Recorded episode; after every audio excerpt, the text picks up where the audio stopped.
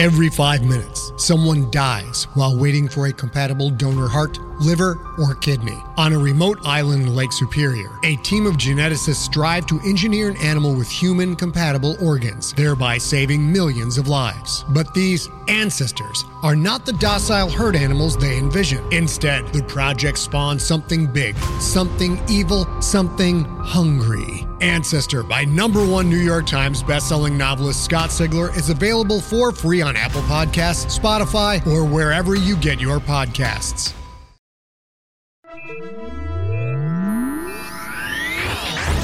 Lightspeed. Hello, and welcome to the Lightspeed Magazine Story Podcast. I am Jim Freund, your host. Lightspeed Magazine is edited by John Joseph Adams, and our podcast is produced by Skyboat Media.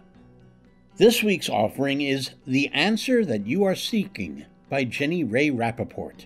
Your narrator is Stefan Rudnicki, and the story is copyright 2019.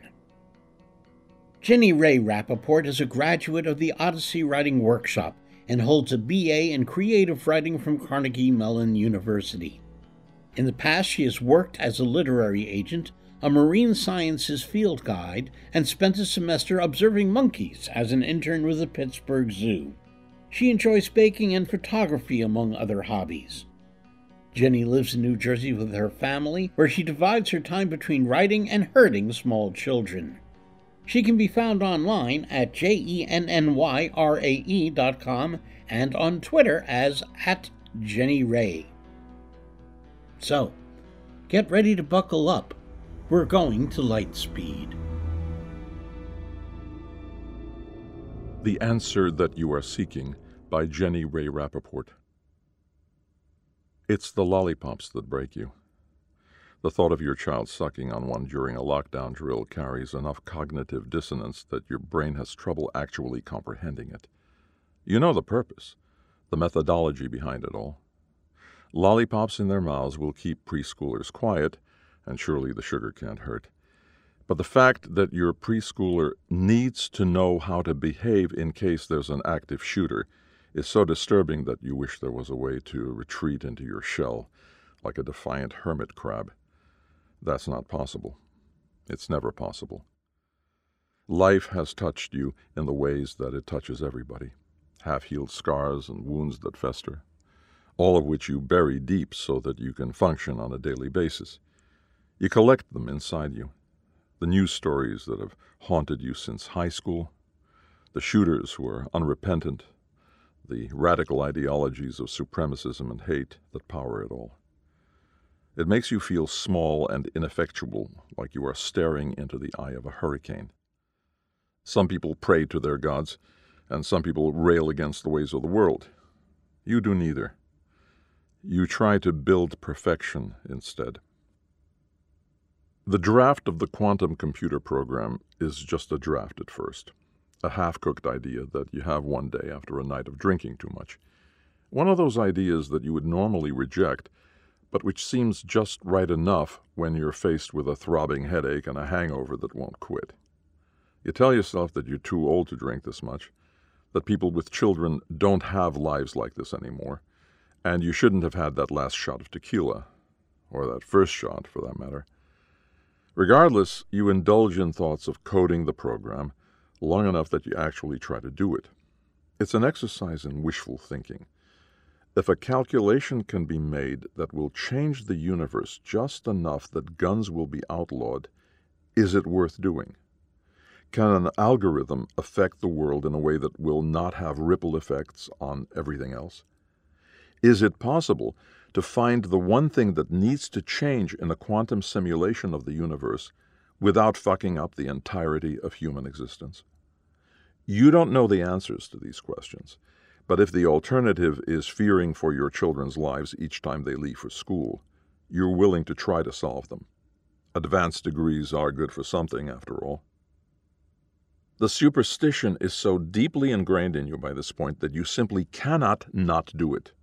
You must kiss your children goodbye before they leave the house. If you miss the kiss, something bad will happen to them, or it will happen to you, and you can't tolerate that. There is no actual magic involved in the simple act of expressing your love, but it soothes something wild in you. All of the structure of your life does something, lends itself to a rhythm that keeps you and your family running. The invisible music of your world has a beat that will not stop, and you can do nothing but run with it. So you do. Parenthood has made you both more cautious and more reckless. There are lives that depend on you, but fetters on your freedom.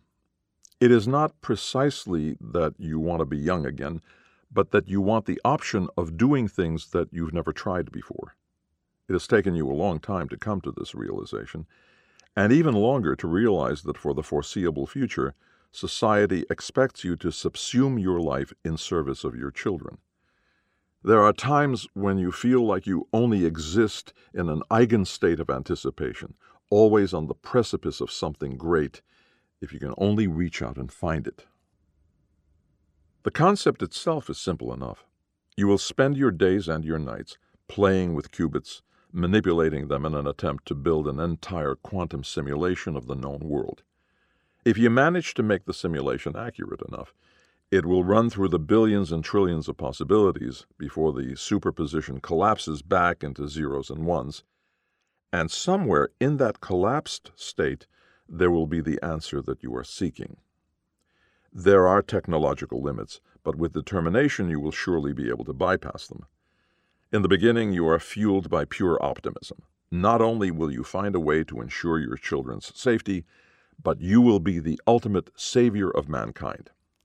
This is a bullshit dream. There is no easy way to build a quantum simulation, and the technological development in the field of quantum computing moves at a glacial speed at times. The limitations on the number of qubits can be daunting, even with the newer technology of the 2020s. But you are determined, you are willing, you have years left of your life to dedicate to it. It may not be enough. The changes begin so slowly that at first you are not aware that they are even happening. Someone's favorite shirt is a different color, the wall in your office has a different generic artwork hanging on it, and the street around the corner has a different name on the sign. You chalk it all up to stress and sleep deprivation. You are embedded so deeply in this project that there are times when you only come up for enough air to kiss your children before you go back to hitting your head against it in the lab. You are not entirely sure why your spouse hasn't left you yet, but you find the possibility of examining that too frightening to contemplate it. Ignorance is not literal bliss. There are more shootings because there are always more shootings. The news stories prick at you and stab at you. Little words that mean nothing, but cut sharper than a knife.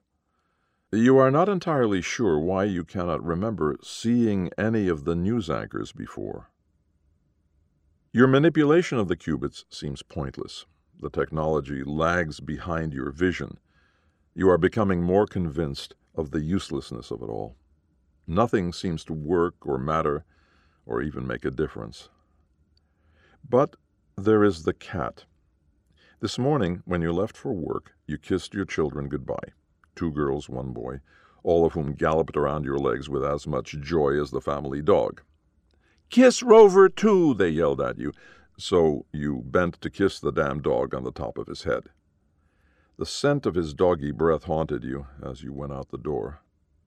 When you return from work ten hours later, Rover is missing, but not just missing. There is no Rover. There has never been any Rover. Your children and your spouse claim to have no recollection of there ever having been a rover who lived with you. There are no dog dishes in your house. There is no dog harness waiting by the back door for someone to sling onto Rover's rotund body. Rover's dog crate is missing, his dog toys have vanished, and the plastic bin in the garage that held extra dog food is full of old toys. But your house does have cat dishes and cat toys and one blue litter box in the basement that needs to be cleaned, and one perfect white Persian cat named Fluffy. There has always been a Fluffy, your family says. The more you work on the quantum simulation, the more the changes begin to accumulate. There are days when you return from work to find that your children are different genders than they were in the morning. This does not make you love them any less, although it makes your head hurt. Some days you have a spouse, and some days your spouse is missing. Their gender changes as well in some perplexing game that you do not know the rules of. Fluffy becomes Rover, and Rover becomes Fluffy, and occasionally Goldie the fish appears. You begin to think you are losing your mind when Dragon the gecko joins you one evening. When you try to discuss this with your colleagues at work, you discover that your colleagues have no knowledge of the project you are working on. They show you grant documents detailing the project you are supposedly researching. It has no connection whatsoever to the quantum simulation that you have spent the last five years of your life working on. You are unsure whether you are actually trying to model the known universe, or whether the known universe is now trying to model you. These are philosophical questions that a physicist is not necessarily equipped to answer. In particular, you feel that you are not sure how to even begin to contemplate them. If your quantum simulation of the universe has worked, is it possible that it can do more than figuring out how to outlaw guns and ensuring the safety of your children? Are the things it might do limitless free energy, reversing entropy, the transmission of information faster than the speed of light so improbable? Do they hold the potential to violate the laws of thermodynamics by their very existence? And if the laws of thermodynamics are violated, is it so far fetched that the universe could be changing things to avoid this? It is your experiment, after all, and you are the observer of it. If the universe is changing randomly, then is it only your universe? Or is it the universe that everyone else perceives as well? You take long walks and try to hold on to why you began this project in the first place. The answer that you are seeking is not an easy one. You have spent 10 years of your life, 10 mutating, changing, ever shifting years, trying to figure out a way to make your family safer. You have watched them grow, mature, and begin new eras of their own lives, as you have mortgaged yours to the call of potentially theoretical science. There are still guns, and there are still shootings, and there are still people who cry every night for the people they have lost. When you look at your family, you are not sure that you have not lost the people they were meant to be. By somehow altering the universe in ways that you are not even now entirely sure you have actually done, have you irreversibly changed the people you love the most? In trying to protect them, have you harmed them instead? Your children still let you kiss them each day. Your spouse still inexplicably loves you. Today's pet is Rover again, older and grayer, but still a smelly dog underneath it all. You give in to the children's urging and join them on their walk with him. Rover is so excited that he acts like a puppy and runs in a circle around you, wrapping his leash around your legs.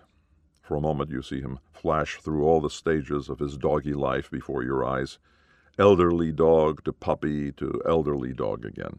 He flickers in and out of existence like a fading picture before he fuzzes back to himself. No one else seems to notice.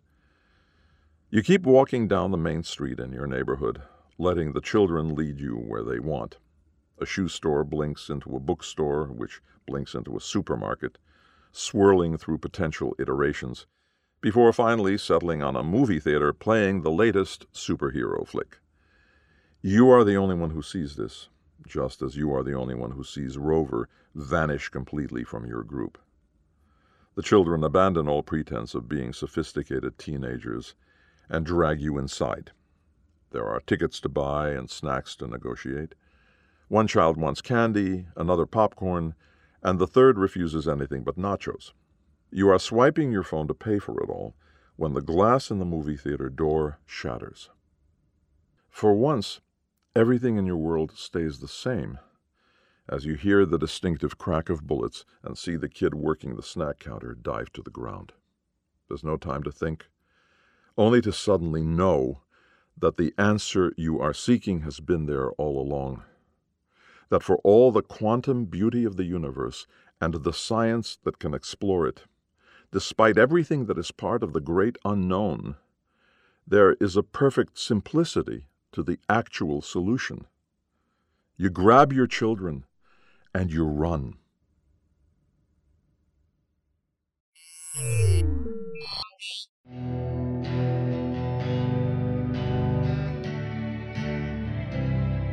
Welcome back. You've been listening to Stefan Rudnicki reading The Answer That You Are Seeking by Jenny Rae Rappaport. We hope you enjoyed it. If so, please help spread the word by leaving a review or rating at iTunes or the social media venue of your choice. Our editor is John Joseph Adams, and this podcast is copyright 2019 by Lightspeed Magazine. As a listener to this podcast, you know that we publish it and most of the rest of our content for free online. If you don't already support our Hugo Award winning journal, please consider checking out our many options, including ebook subscriptions and recurring patronage via Patreon at lightspeedmagazine.com slash support. This month's sponsor is Tor Books, whose current feature title is The Future of Another Timeline by Annalee Newitz. Skyboat Media, the most respected independent audio production team on the West Coast, produces the stories for this podcast.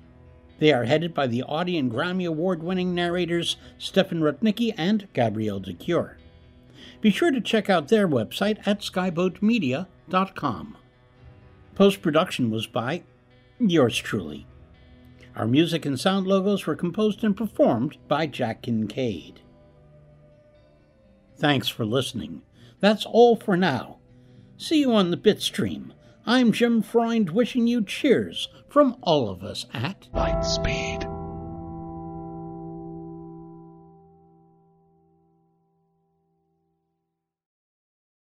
Hey there, this is Justin Bartha. I made a funny new podcast, King of the Egg Cream. It has the greatest cast in the history of podcasts with actors like Lewis Black, I'm torn by my feelings for two women. Bobby Cannavale, You can eat it, or if someone hits you, you can put it on your cut. Melanie Lynskey, I wonder what these marvelous things are that look just like boiled chicken feet. Jason Ritter, I can break things and pick locks and kill people. Michael Stuhlbarg, The whole point is to inspire people that they should make themselves better. Ari Graynor, No, don't whet its appetite. What are you, an idiot? me, Justin Bartha, That's not just any egg cream, that's a Lemke's special. and all narrated by the hilarious Richard Kind. This is the story of Harry Dalowitz and how he rose from nothing to become New York's King of the Egg Cream. So if you like funny true stories, come listen to King of the Egg Cream, available wherever you get your podcasts.